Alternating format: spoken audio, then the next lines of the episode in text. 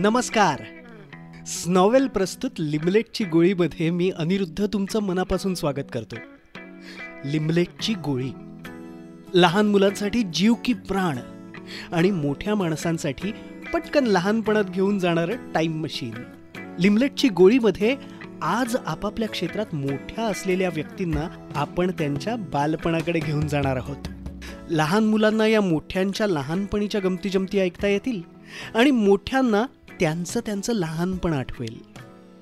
आजी आजोबा आई बाबा यांना आपापल्या लिमलेटच्या गोळीच्या आठवणी आपल्या घरातल्या लहानांना सांगाव्याशा वाटतील. तर अशा या लिमलेटच्या गोळीमध्ये आपण आपल्या आजच्या पाहुण्यांचं स्वागत करूया. लोकप्रिय चित्रपट नाट्य आणि टी व्ही अभिनेत्री गौरी नलावडे हिच्या लहानपणाबद्दल आज आपण जाणून घेणार आहोत. हाय गौरी. हाय. स्नॉवेलच्या लिमलेटची गोळी या कार्यक्रमात तुझं खूप मनापासून स्वागत करतो मी. थँक्यू सो मच तर लिमलेटच्या गोळीबद्दल तुला सांगतो की मोठ्या माणसांना त्यांच्या लहानपणी आम्ही घेऊन जातो आणि लिमलेटची गोळी हे एक टाईम मशीन आहे. तर अशाच टाईम मशीनमध्ये आम्ही तुला बसवणार आहोत आणि तुझ्या लहानपणी आम्ही तुला घेऊन जाणार आहोत. सो डोळे बंद कर आणि आता तू तुझ्या लहानपणात गेली आहेस. आणि सकाळ झाली आहे. शाळेत जायचं आहे. त्याच्यासाठी तू उठली आहेस. तुला तयार कोण करायचं शाळेसाठी? माझी आई आणि माझी ताई. तुझी आई आणि तुझी ताई. अशा दोघी तुला तयार करतायत. त्या तुझ्या मागे लागल्यात की गौरी लवकर आटप वगैरे वगैरे वगैरे सगळं. उशीर होईल वगैरे वगैरे. हां? आता तू ना तुझं घर आठव. तुझी ताई तुझी आई आठव. घरात कोण कोण माणसं असायची ते आठव. तुझ्या घराचं वर्णन कर आणि नंतर तू जेव्हा शाळेत जायला निघशील घरातून बाहेर पडशील घरापासून ते शाळेपर्यंतच्या रस्त्याचं वर्णन कर. हां. तर माझी सगळी तयारी झालेली आहे. तयारीचा सगळ्यात शेवटचा भाग असायचा माझ्या वेण्या घालणं. कारण माझे केस लांब होते आणि मला फक्त आईनेच वेण्या घातलेल्या चालायच्या. तर कधी कधी ताई म्हणायची की आई पोळ्या करते किंवा गरमागरम डबा भरते तर मी करते. तर मी ते ऐकायचे नाही आणि माझं की मला माझ्या केसांना कुणीच हात नाही लावायचा मम्मा तू कर मम्मा तू कर. सो मला आठवतोय तो त्रागा की मी किती सगळ्यांना त्रास द्यायचे आणि घरात छान पोळ्यांचा सुगंध मी आत्ता ॲक्च्युली इमॅजिन करू शकते. कारण आई काय करायची सगळा स्वयंपाक करून घ्यायची आणि डबा भरताना मात्र ती गरमागरम पोळ्या तेव्हाच्या तेव्हा बनवायची. सो मग ते ती करताना त्या गडबडीत मग यायची आणि मग माझ्या वेण्या घालायची आणि माझं असं असायचं की त्या वेण्या परफेक्ट आल्या पाहिजेत. तर ते एवढ्या लहानपणी पण मला ते परफेक्शन गाठायचं असायचं. तर माझी आई एकदम परफेक्ट त्या वेण्या घालायची. कडक इस्त्री केलेला सुंदर चॉकलेटी रंगाचा ड्रेस मला अजूनही आठवतोय. आणि आता मी माझं निळ्या रंगाचं दप्तर घेऊन निघाले. तू कुठे राहायचीस एक्झॅक्टली मी पनवेल पनवेलजवळ खांदेश्वर नावाचं एक ठिकाण आहे तिथे राहायचे. सो आता मी निघाले. ताईला बाय बाय केलं दादाला बाय बाय केलं आणि मी निघाले आईबरोबर माझी आई प्रिन्सिपल होती शाळेची. त्यामुळे तिच्याबरोबरच मला निघावं लागायचं. आणि मग आता मी आमच्या थर्ड फ्लोअरवरनं खाली खाली खाली खाली उतरले. आणि आमच्या खाली एक छोटंसं असं सुंदर गार्डन होतं. ते मला खूप आवडायचं. तिकडनं आई म्हणायची की इकडनं चल इकडनं चल. पण मी मागच्या रस्त्याने जायचे कारण तिथे मागचा एक रस्ता होता आणि तो शॉर्टकट होता. तर मग मी पळत पळत त्या रस्त्याने जायचे. मग आम्ही हायवेला उभे राहिलोय आणि मी सगळ्या गाड्या बघायचे की ही गाडी किती छान आहे ही गाडी किती छान आहे. आणि मला ना समहाऊ बस मिस करायला खूप आवडायची. हां? का का ते सांगते. आम्ही बसने जायचो. सीबीडी बेलापूरला माझी शाळा होती भारती विद्यापीठ. तर इकडनं म्हणजे खांदेश्वरचा प्रवास सीबीडी पर्यंत करावा लागायचा. सो मग आम्ही हायवेला उभे राहायचो आणि मला वाटलं की जाऊ दे दोन तीन बस तिसऱ्या चौथ्या बसमध्ये जिथे गर्दी कमी असेल विंडो सीट असेल त्या बसने जाऊ. आणि मग एखादी बस आई माझ्यासाठी सोडायची कारण ती खूप लाड करायची माझे. पण नंतर तिचं असायचं की चल मला वेळेत पोहोचायचं वगैरे. आणि मग कसं तरी एक बसमध्ये जायचो आणि लकीली मला आता मागे पाहिल्यावर आठवत आहे की मी किती लकी होते कारण मला खरंच बऱ्याचदा विंडो सीट मिळायची. आणि मी अशी खूप खुश असायचे. मला गायला खूप आवडायचं. त्यामुळे मी अशी गात गात काही काही मी माझं चाललेलं असायचं. आणि मग उतरलो हायवेला हायवेला उतरल्यानंतर चालत शाळेपाशी जावं लागायचं. हां आता मजा अशी होती की माझी आई सरळ अशी व्यवस्थित छान छान छान छान चालत असायची आणि मी मात्र इथे तिथे आणि मला असं वाटायचं की कधी एकदा मँगो गार्डन येत आहे शाळा म्हणजे हायवे ते शाळा याच्या बरोबर सेंटरला सी बी डी बेलापूरला एक खूप अमेझिंग मँगो गार्डन आहे. आणि त्याला मँगो गार्डन याकरता म्हणतात कारण त्याचा शेप मँगोसारखा आहे. सो जर तू प्लेनमधनं पाहिलंस तर it looks like a mango या. आणि म्हणून त्याचं नाव मँगो गार्डन होतं. तर मग मी आईला सांगायचे मम्मा चल ना मँगो गार्डनमधनं जाऊया ना मँगो गार्डनमधनं आता रोज तिला बिचारीला असं वाटायचं की किती मी तुझं ऐकू. पण मग ती ऐकायची माझं. आणि मग मला असं वाटायचं की वाव आता माझ्या मैत्रिणी भेटतील आणि किती मजा येईल. मग मी त्यांना सांगेन मी आज मँगो गार्डनमधनं आले. सो मग चालत चालत चालत चालत आमची शाळा यायची.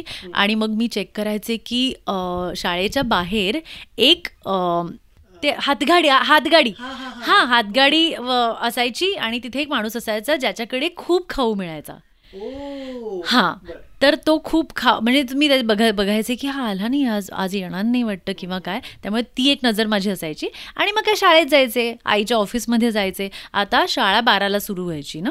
पण आम्ही अकराला जायचो. कारण आई प्रिन्सिपल असल्या कारणाने तिला आधीची कामं असायची. त्यामुळे ती मला लवकर घेऊन जायची. मग तिच्या ऑफिसमध्ये मी बसायचे मग ती काही काय मला अभ्यास द्यायची तो करायचे. ऑफिसमधलं एकन एक पुस्तक चाळायचे की हे काय ते काय कपाट बघायचे मम्माचं हे कसं आहे ते कसं आहे. सो सगळं ते एक बघण्यावर माझं माझा तो तासभर कसा जायचा कळायचं नाही. आणि मग बाराला शाळा. तू आत्ता या रस्त्याचं वर्णन केलंस त्यानंतर मँगो गार्डनचं वर्णन केलंस वगैरे. काही स्पेसिफिक वास आठवतात का? खूप स्ट्रॉंगली आणि आत्ता हे तू विचारायच्या आधी मी जस्ट तुला हे सांगणार होते की मी एक मिस केलं. शाळेत म्हणजे हायवेपासनं एक पाचव्या मिनिटाला एक कसे म्हातारे काका बसलेले असायचे. ओके? आणि ते ना फळं घेऊन आणि इतकी इतकी फ्रेश फळं असायची ना की तिकडनं तू पास झालास की त्या फळांचा सुगंध यायचा. ओके? आणि त्याच्या पाचव्या मिनिटावर एक बाई गजरा घेऊन बसायची.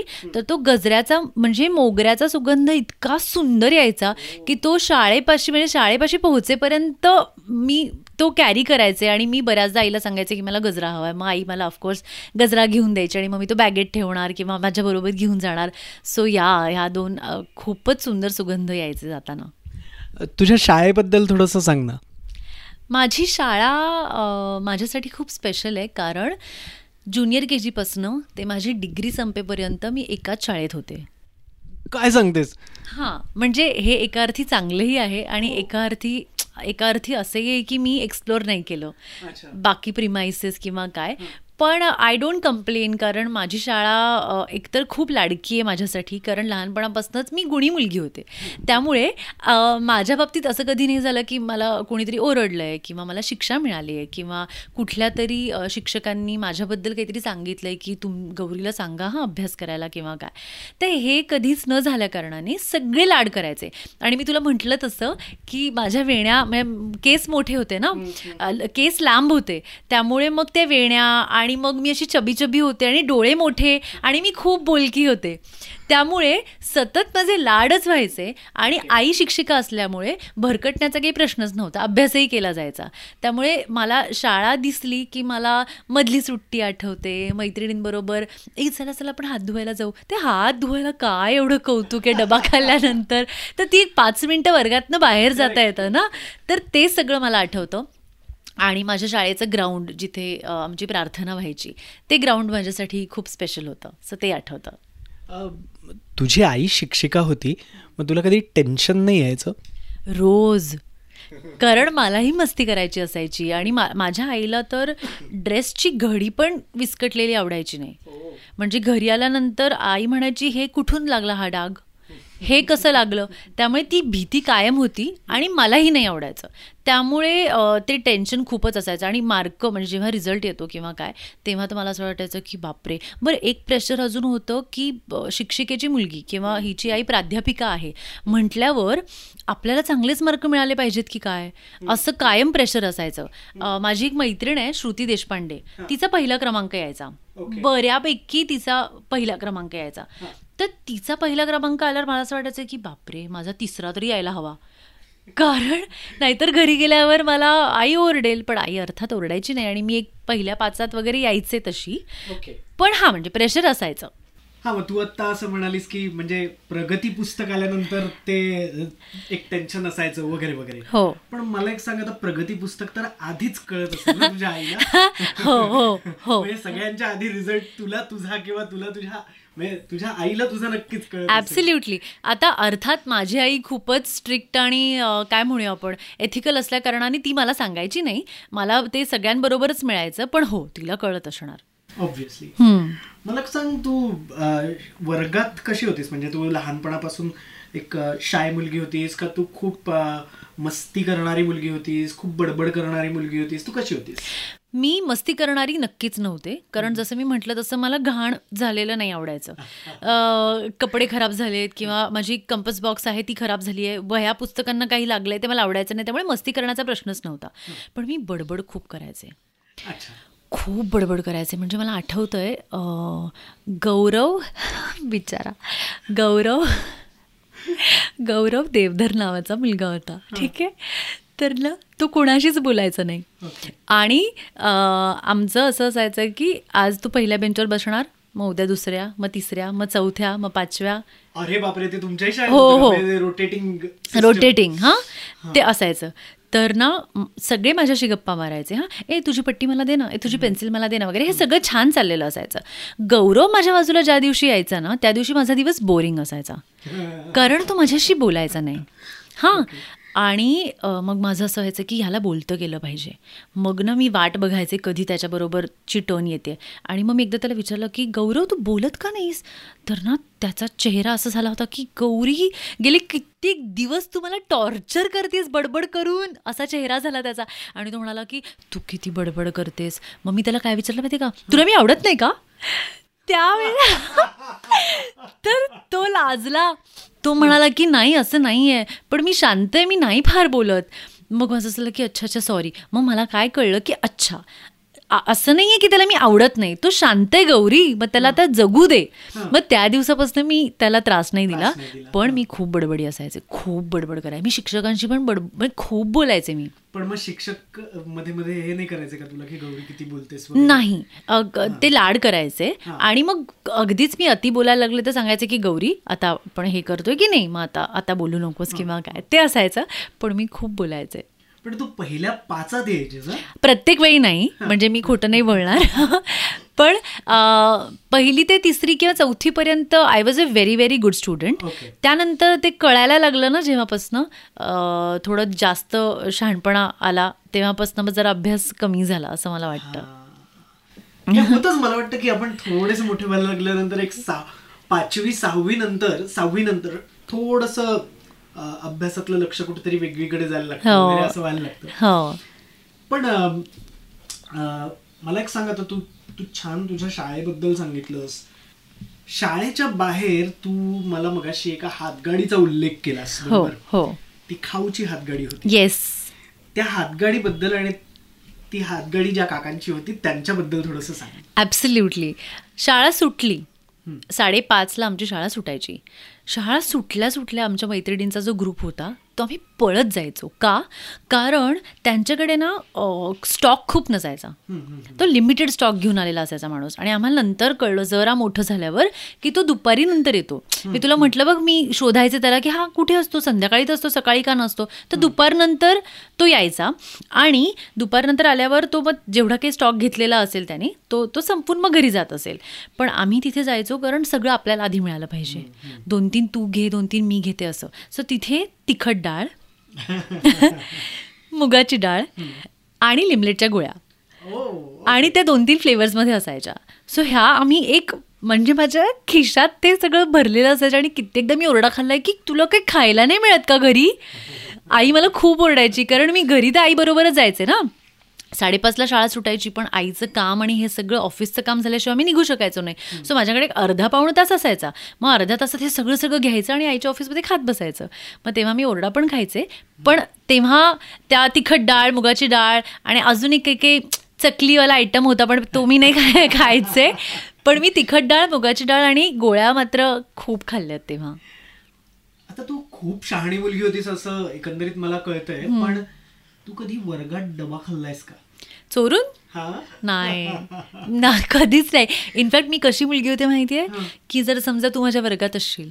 आणि तू चोरून डबा खाल्लास तर? मी नाव सांगणार. तशी वाली मुलगी होते मी. थोडी मीन होते. थोडी मी ठीक आहे ठीक आहे. हरकत नाही हा. थँक्स आता ना मला एक सांग की आपल्या ना लहानपणी आपल्या सोसायटीत म्हणा तू सोसायटीत राहायचीस काय? हो बिल्डिंगमध्ये म्हणजे सोसायटीमध्ये हा. सो आपण संध्याकाळी खेळताना म्हणा किंवा इवन शाळेच्या आसपास वगैरे किंवा जाताना शाळेत आपल्याला नेहमी ना एखादी अशी व्यक्ती दिसते की जी ना थोडीशी दिसायला मिस्टिरियस असते. त्या व्यक्तीबद्दल आपल्याला खूप क्युरिओसिटी पण वाटते पण त्या व्यक्तीची भीती पण वाटते. कोणाला? तर अशी एखादी व्यक्ती अं, अशा एखाद्या व्यक्तीबद्दल तू सांगू शकशील का?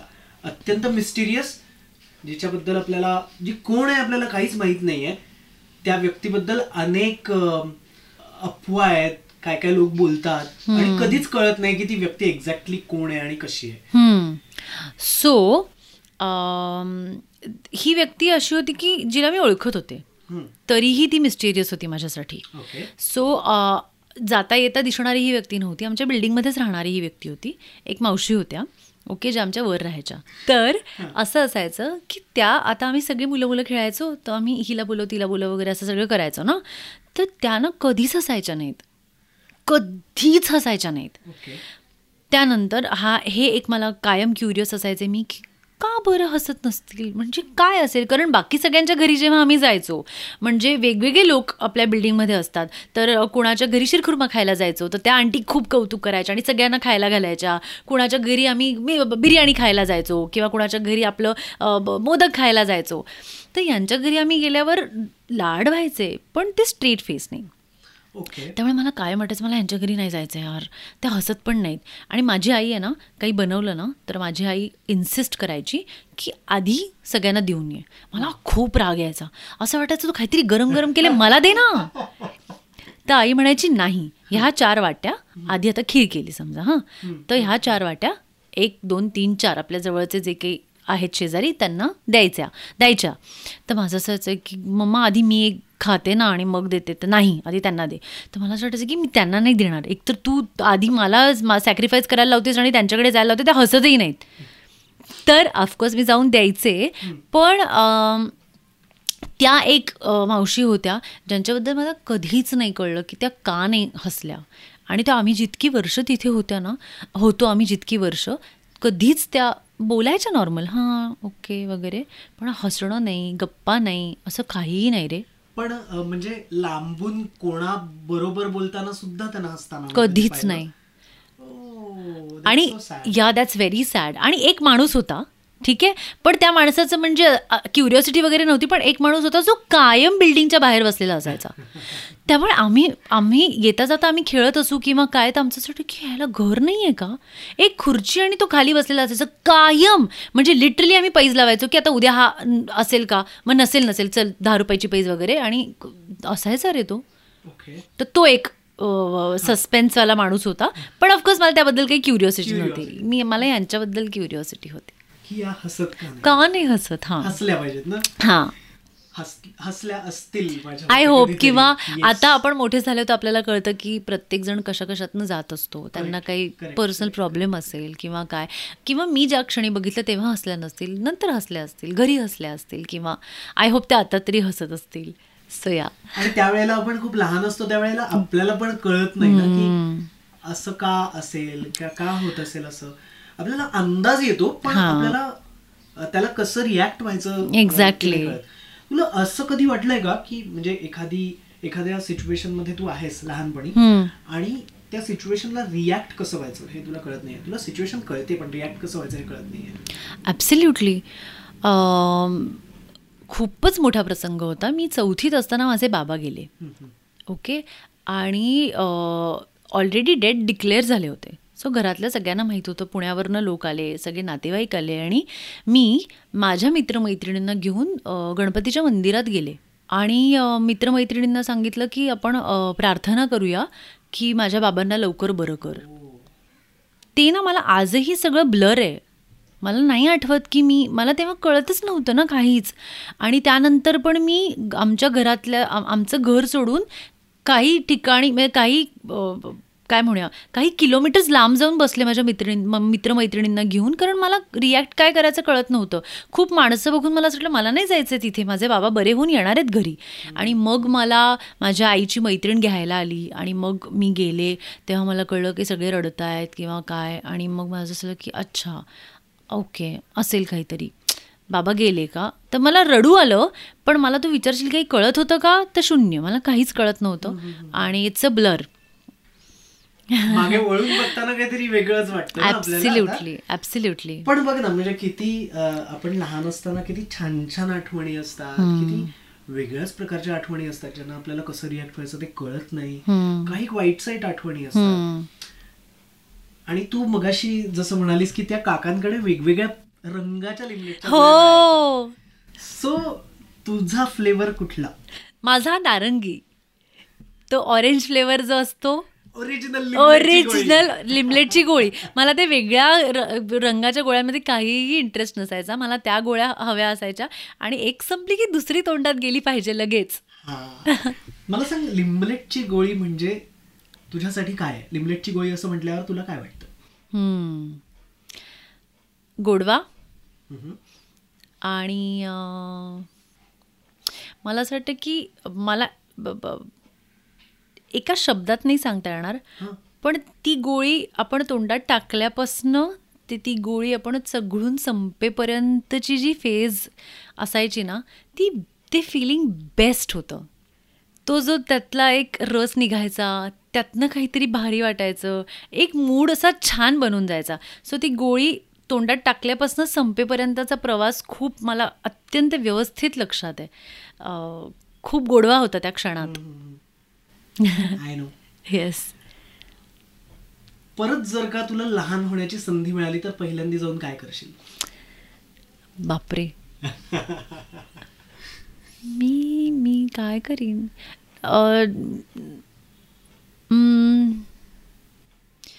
मी खरं सांगू का. मी माझं बालपण किंवा माझी मा, मा, शाळेचे दिवस. इतके सुंदर होते की मला असं वाटतं मी तेच करीन जे मी केलं. कारण असं काहीच राहिलं नाही करायचं. अ, गाणं म्हणशील तर गाणं गायले सगळे स्पोर्ट्स खेळले अभ्यास केला गुणी विद्यार्थिनी होते. कुणाला कधीही दुखवलं नाही. किंवा असं नाही झालं की मला हे करायचं होतं पण मी ते नाही करू. म्हणजे थोडक्यात सांगते की माझ्या आवडीच्या ठिकाणी मला सहलीला जायचं असेल तरीही मी माझ्या आईला रिक्वेस्ट करू शकायचे. की आई मला एस एल वडला जायचं आहे तर माझ्यासाठी ते माझी आई करू शकायची. त्यामुळे अशी एकही गोष्ट नाही आहे की जी मला मिळाली नाही. म्हणजे माझे बाबा नसूनही मला जितकं सुख मिळालं आहे जितके लाड मिळालेत तर तू जर मला म्हणशील की एक गोष्ट काही करावीशी वाटेल का तर मी म्हणेन की मी खूप सुंदर जगले मला तेच पुन्हा जगायला आवडेल. प्रॉब्ली मी अजून थोडा जास्त अभ्यास करीन आणि आईला खुश करीन पहिला क्रमांक काढण्यासाठी. असं प्रत्येक मोठ्या माणसाला वाटतच ना की त्यावेळेला जर का आपण जरा बरा अभ्यास केला हो. चाललं असतं. तर तेवढं मी करीन पण मला अजिबातच असं वाटत नाही की मी त्या काळी काहीतरी वेगळं केलं असतं तर आज या ठिकाणी नसते किंवा काय. जे होतं ते ब्युटिफुल होतं. एक शेवटचा प्रश्न. तू म्हणालीस की तू खांदेश्वर अं, हा ला खानदेश्वरला राहायचे राहायचीस. खांदेश्वर असं म्हटल्यानंतर तुला काय काय आठवतं? मला मला खांदेश्वर म्हटलं की रेल्वे स्टेशन आठवतं एकतर. खांदेश्वरचं कारण ना खूप खूप लांब रस्ता होता. आणि मला ना चालायला खूप आवडायचं. मला सायकलिंग करायला खूप आवडायचं. त्यामुळे मी खांदेश्वरमध्ये मॅक्सिमम काय केलं असेल तर सायकलिंग केलं असेल. बाकी खांदेश्वर मला बोरिंग वाटतं. मला कायम असं वाटायचं. कारण सीबीडीला सगळ्या मैत्रिणी असायच्या ना. तर मी. कायम म्हणायचे आपण इथे का आलोय? इथे का आलोय? मला तिथे जायचंय. त्यामुळे खरं सांगायचं तर मला खांदेश्वर बोर वाटतं. पण त्यातल्या त्यात चांगली गोष्ट होती की स्टेशन कारण स्टेशनच्या इथे वारा खूप यायचा खूप फ्रेश हवा असायची आणि तिकडनं चालत यायची एक वेगळीच मजा होती. आणि सायकलिंग ज्या एरियात मी करायचे तो एरिया आणि हां तिथे शंकराचं एक खूप सुंदर मंदिर होतं. तिथे आम्ही कायम जायचो मी आणि माझी आई दादा सगळेच आम्ही जायचो आणि चालतच जायचो. अत्यंत सुंदर आणि देखणं मंदिर होतं ते. तिथे मी तासन तास बसायचे. ते एक मंदिर मला खूप नीट आठवत आहे हो. एक आणखी एक प्रश्न राहिला विचारायचा? एवढा फक्त विचारतो. आपण थांबूया. येस तू आणि तुझा दादा. हां. तुमचं कसं होतं? म्हणजे तुम्ही भांडायचात एकमेकांशी का म्हणजे असं एक एक थोडीशी कॉम्पिटिशन असायची का? खूप प्रेमळ होतात तुम्ही? खूप भांडायचो? म्हणजे माझी ताई माझे खूप लाड करायची आणि आजही लाड करते. सो माझ्याकडे मी कायम म्हणतो माझ्याकडे दोन आया आहेत. माझी आई आणि माझी ताई. ताई. तर ती खूपच लाड करते आणि लहानपणापासनं. दादा म्हणजे घाणेरडं अक्षर काढलेस. आणि फाडायचा रे पानं. आणि ना तो काय करायचा माहितीये? परीक्षा असेल ना आता पुढच्या महिन्यात परीक्षा असेल ना तर या महिन्यात तो पेपर काढायचा. ती घर घरगुती एक परीक्षा असायची. आणि प्रोफेशनल कारण माझा दादा खूप जास्त हुशार होता. ओके. हां. तर ना प्रोफेशनल आपले पेपर कसे असतात क्वेश्चन पेपर्स. तसे पेपर्स असायचे एवढे एवढे जाड.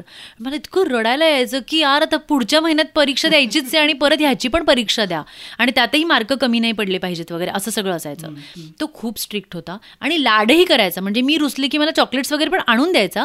पण आमचं नातं म्हणजे डेंजरच खूप हे नाही करायचं गौरी नीट वाग वगैरे वगैरे. आणि मी सतत भांडायचे. कारण मला ए तू मला ओरडू नको तू मला हे नको करू. मम्मा सांग ना ताई सांग ना वगैरे. ह्याच्यातच मी त्याला मा- मी तर त्याचं कधीच नाही ऐकलं. ताई आणि आई मध्ये नाही पडायचं? नाही का सांग? कारण त्यांना कळायचं की दोन दिवसांनी हिला कळणार आहे की शेवटी तो जे सांगतोय तेच बरोबर आहे.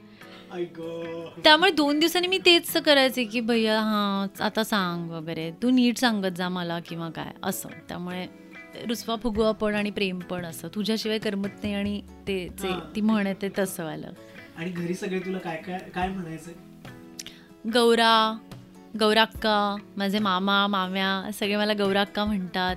आणि लाडानी मला ग म्हणजे गौरी इतकं छोटं आणि साधं नाव आहे की. त्याचं काहीच होऊ शकत नाही. त्यामुळे गौरीच म्हणतात सगळे मला. पण आता आता ते गौरा आणि गौऱ्या आणि गौराक्का आणि गौ हे आत्ता आत्ता झालंय पण आधी गौरीच होतं. Thank you Gauri. छान मला सगळ्या आठवणी सांगितल्यास त्याबद्दल खूप खूप थँक्यू आणि आता पुन्हा तुझ्या लहानपणातून आपण तुला परत अरे यार. Yes thank you so much thank you pleasure is all mine